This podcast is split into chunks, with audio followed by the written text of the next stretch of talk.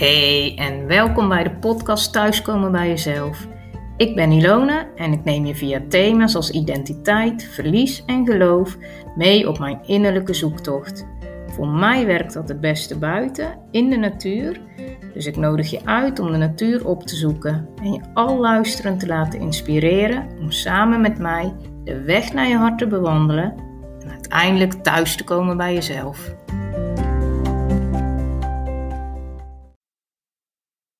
Ik wil het met je hebben over loslaten. Afgelopen tijd kwam het regelmatig te sprake tijdens uh, mijn werk, maar ook tijdens gesprekken buiten het werk om. Maar ik moet er ook aan denken, omdat ik uh, momenteel midden in een ja, werksituatie zit waarbij iemand terminaal is.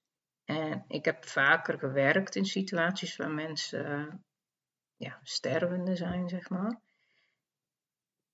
dat is echt wel intens, dat ga ik niet ontkennen, maar ik vind het tegelijkertijd ook echt heel bijzonder. Heel bijzonder om van dichtbij mee te maken. Maar ook, ja, er ontstaan hele mooie, bijzondere momenten. En ik zat te denken van ja, die momenten ontstaan ook doordat mensen gaan loslaten. Maar ja, loslaten is makkelijker gezegd dan gedaan. Hoe doe je dat? Hoewel er natuurlijk geen pasklaar antwoord voor is, wil ik wel met je gaan kijken wat er voor nodig is. En het zal je verbazen, maar voor loslaten moeten we terug naar onze positie. Weet je het nog, jouw levenspositie? In deze podcast gaat het vaak over je positie. Als je voor het eerst luistert, uh, nou ja, welkom allereerst natuurlijk. Maar dan zal misschien een term als levenspositie uh, nog een beetje vrij klinken. Luister dan zeker even andere afleveringen van de podcast terug, waar ik dieper inga op die levenspositie. Ik weet even niet uit mijn hoofd welke aflevering of welk nummer het is. Volgens mij staat er ook iets van welke positie neem je in. Maar daar ga ik, ja, leg ik het iets, uh, iets meer uit. Maar ik zal in ieder geval even kort toelichten, ook voor als je vaker luistert, uh, ja, wat ik er in deze context mee bedoel. Want ik merk voor mezelf ook dat ik er telkens weer anders naar kijk of naar leer kijken hoor. Ik heb dus vaker verteld dat we allemaal een positie innemen. En dat doen we al vanaf onze geboorte. Als kind van, bijvoorbeeld.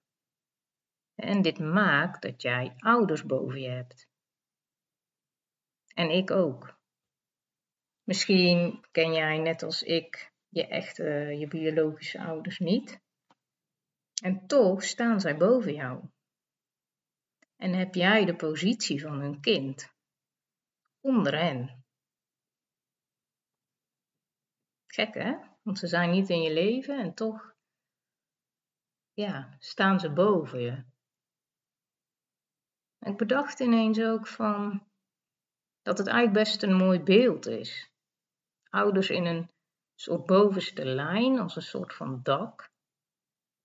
Een dak waar jij onder mag schuilen. Ouders die je beschermen.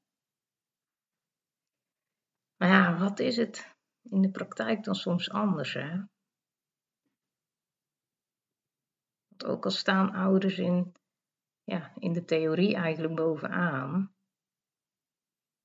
in praktijk pakt het vaak wel wat anders uit. Dan voelt die lijn helemaal niet als beschermend.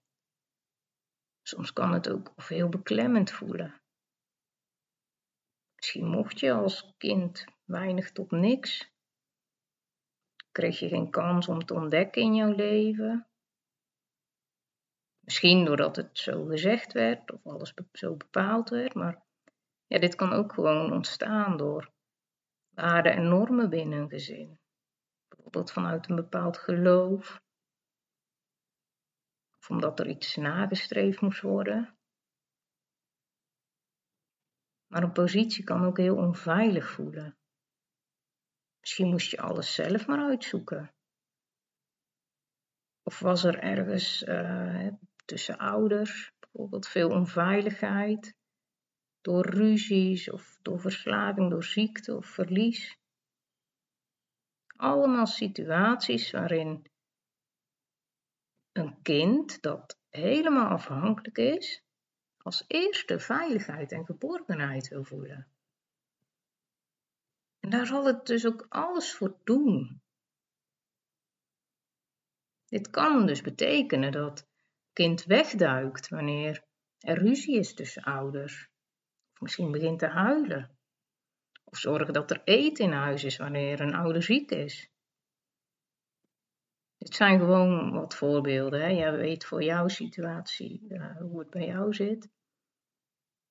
Kijk, en ik noem nu de situatie waarin in ieder geval de situatie um, zo is dat je als kind niet de geborgenheid voelt die je gegeven zou moeten worden. Dus dat wil helemaal niet zeggen dat dat ook voor jou geldt, of dat je het misschien niet zo ervaart. Maar er zijn dus situaties waar dat wel zo is. Ik pak het nu zo in, merk ik ook bij mezelf hoor. Omdat ik ook weer merk tijdens gesprekken, bijvoorbeeld met klanten, dat ze het lastig vinden om vrij te vertellen dat ze door ouders tekort zijn gedaan. Dat ze zich soms hè, tekort gedaan voelen door ouders. Volgen dan verontschuldigingen. Maar weet je, het gaat er nooit om om maar te laten zien waar ouders allemaal steken hebben laten liggen.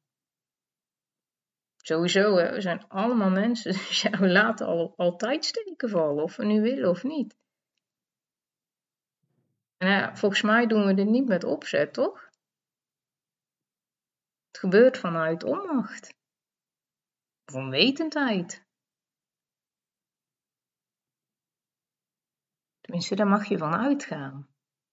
Kijk, en dan is er niemand bij geholpen om nog eens extra hard op die fouten gewezen te worden. Als jij, nou ja, of ik in ieder geval, als ik een fout maak, dan weet, dan weet ik het echt. En jij ook, toch? Waar het om gaat, is wat doe je ermee? En hè, blijf je bijvoorbeeld in herhaling vallen?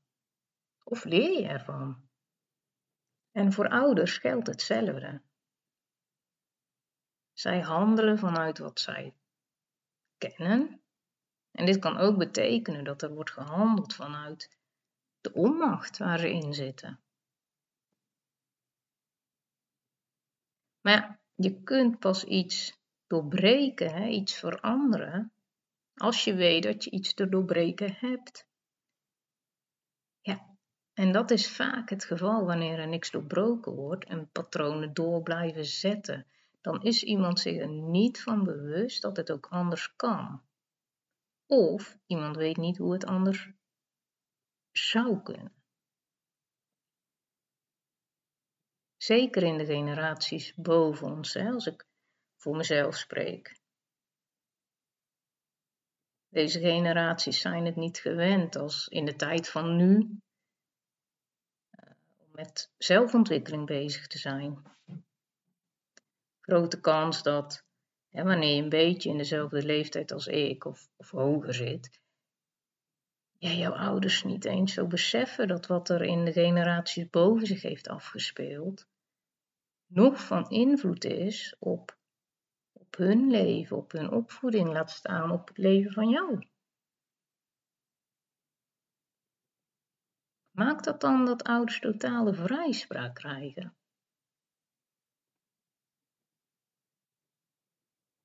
Misschien is het niet het antwoord dat je wilt horen, maar eigenlijk wel. En dat is niet om iets te vergoeilijken wat jou is aangedaan, hè? zeker niet. Begrijp me niet verkeerd. maar het is om jezelf vrij te zetten. Om niet in een schuldvraag te blijven hangen. Want schuld werkt altijd destructief. Wat betekent het? Dan neem jij niet je positie in van jou als volwassene nu. Ergens in de podcast heb ik het eh, met je over de drama-driehoek gehad. weet je nog wat er gebeurt als jij niet je positie in kunt nemen? Wanneer jij vanuit onmacht of vanuit stress gaat handelen? Dan ga je de positie innemen die jou in leven houdt. En ik zeg dit voor mezelf tussen haakjes, uh, zie ik. Want jij ziet het natuurlijk niet. Maar als je de aflevering van de drama driehoek hebt geluisterd, dan um, ja, weet je dat je vanuit een overleving bepaalde posities inneemt. Het houdt je op de been. En dan komen we al dichter bij het stuk loslaten. Heb jij al een idee hoe?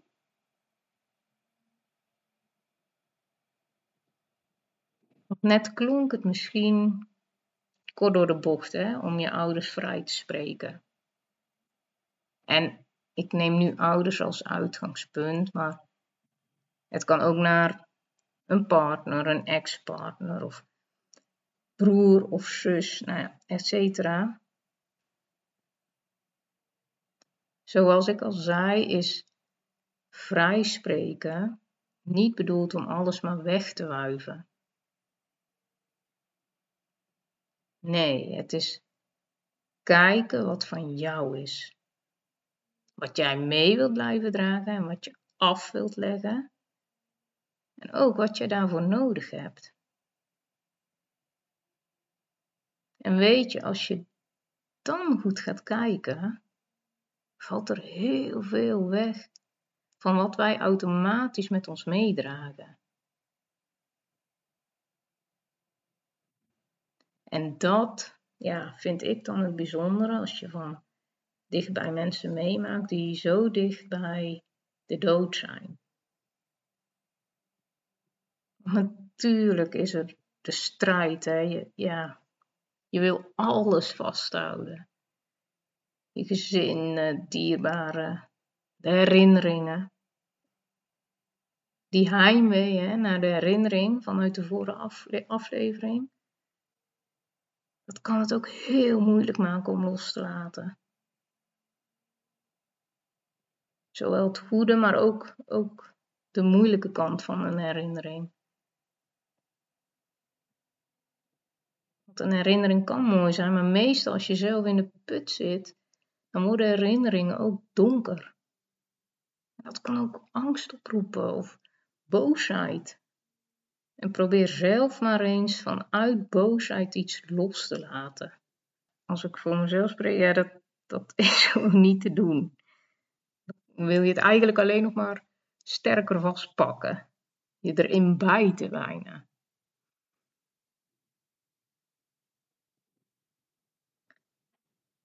En zelfs ook mensen die eigenlijk weinig tot niemand om zich heen hebben. Dat heb ik ook, uh, dat heb ik ook van dichtbij meegemaakt. Ook zij hebben iets te verliezen. Puur het leven, hoe, hoe hard het ook kan zijn of is geweest, is zo moeilijk los te laten. En toch komt dat moment. En dat is bij iedereen anders natuurlijk. Ziet er bij iedereen anders uit hoe dat werkt, maar het komt wel. Dat loslaten de enige keuze nog is. En als dat moment er is, komt ook het besef dat er heel veel in het leven, ja, waar je altijd druk om hebt gemaakt, en niet toe doet. Al die meningen van anderen, willen presteren, overal tegen ingaan, noem maar op. Het valt weg. Wat zou het toch mooi zijn, hè? Als je nu gewoon al zou kunnen beginnen met loslaten wat jij niet mee hoeft te dragen. En nee, dat, dat kan niet van het een op andere moment. Hoe graag, uh, ja, ik het ook zou willen en jij ook waarschijnlijk. Zo werkt het helaas niet. En de ene keer zal het ook makkelijker gaan dan de andere keer, of in de ene situatie beter dan in de andere. Het is een proces. Met mijn klanten doorloop ik dit proces ook. Maar ook dan is het nooit helemaal klaar. Want het leven is in beweging, hè? Net als de seizoenen. Maar goed, ook de seizoenen laten zien dat loslaten soms noodzakelijk is. Ook straks zullen we dat weer gaan zien als we de tekenen van de herfst gaan zien. Jij en ik, hè, we staan allebei voor een nieuwe maand. Ook een maand waarin we loslaten, waarin we langzaam afscheid nemen van de zomer bijvoorbeeld. En er ligt ook weer veel achter ons. Er ligt veel achter jou. Wat ligt er bij jou van afgelopen tijd waarvan je voelt: hé, hey, dat houdt me ergens tegen? Die situatie of die persoon maakt dat ik niet mijn positie, niet mijn unieke positie inneem, niet mijn volwassen positie. dat ik op mijn hoede ben. Dat ik stress voel of neerslachtig ben. Of de hart van stapel loop. Vul het voor jezelf in. En denk dan komende periode alleen eens na hoe het anders zou zijn als je niet zou voelen wat jij nu in die situatie voelt. Dus zonder ook maar over een oplossing te denken maar puur hoe het voor jou verschil zal maken. Hoe word jij dan wakker? Wat zou jij doen, hè, wat je nu niet doet? Neem het eens mee deze maand. En mocht je erover willen sparren, laat dan een mailtje of, of een berichtje op Instagram achter. En je kunt trouwens ook vanaf nu uh, op de site een gratis, uh, ik heb het luchtje hartgesprek uh, genoemd, kun je inplannen. Maar dit kan ook als je mij een mailtje stuurt hoor, dan uh, plannen we ook een, een afspraak. Het is gewoon 30 minuten via, via de, de Zoom, zeg maar. Maar ik zeg ook via de mail of wil ik je graag te woord staan. En nogmaals, neem het mee. En dan hoop ik er in de volgende aflevering uh, met je op terug te komen. Goede nieuwe maand gewenst. En tot de volgende aflevering. Heel erg bedankt dat je geluisterd hebt naar de podcast Thuiskomen bij jezelf. Wil je de afleveringen overzichtelijk onder elkaar en niks missen? Abonneer je dan op deze podcast. En ik vind het fijn om te horen of een aflevering iets bij je in beweging heeft gebracht, of misschien heeft het vragen opgeroepen. Je kunt reageren bijvoorbeeld via het contactformulier op www.issue.nl, ISYOU, of volg me op Instagram, Ilona Zonneveld.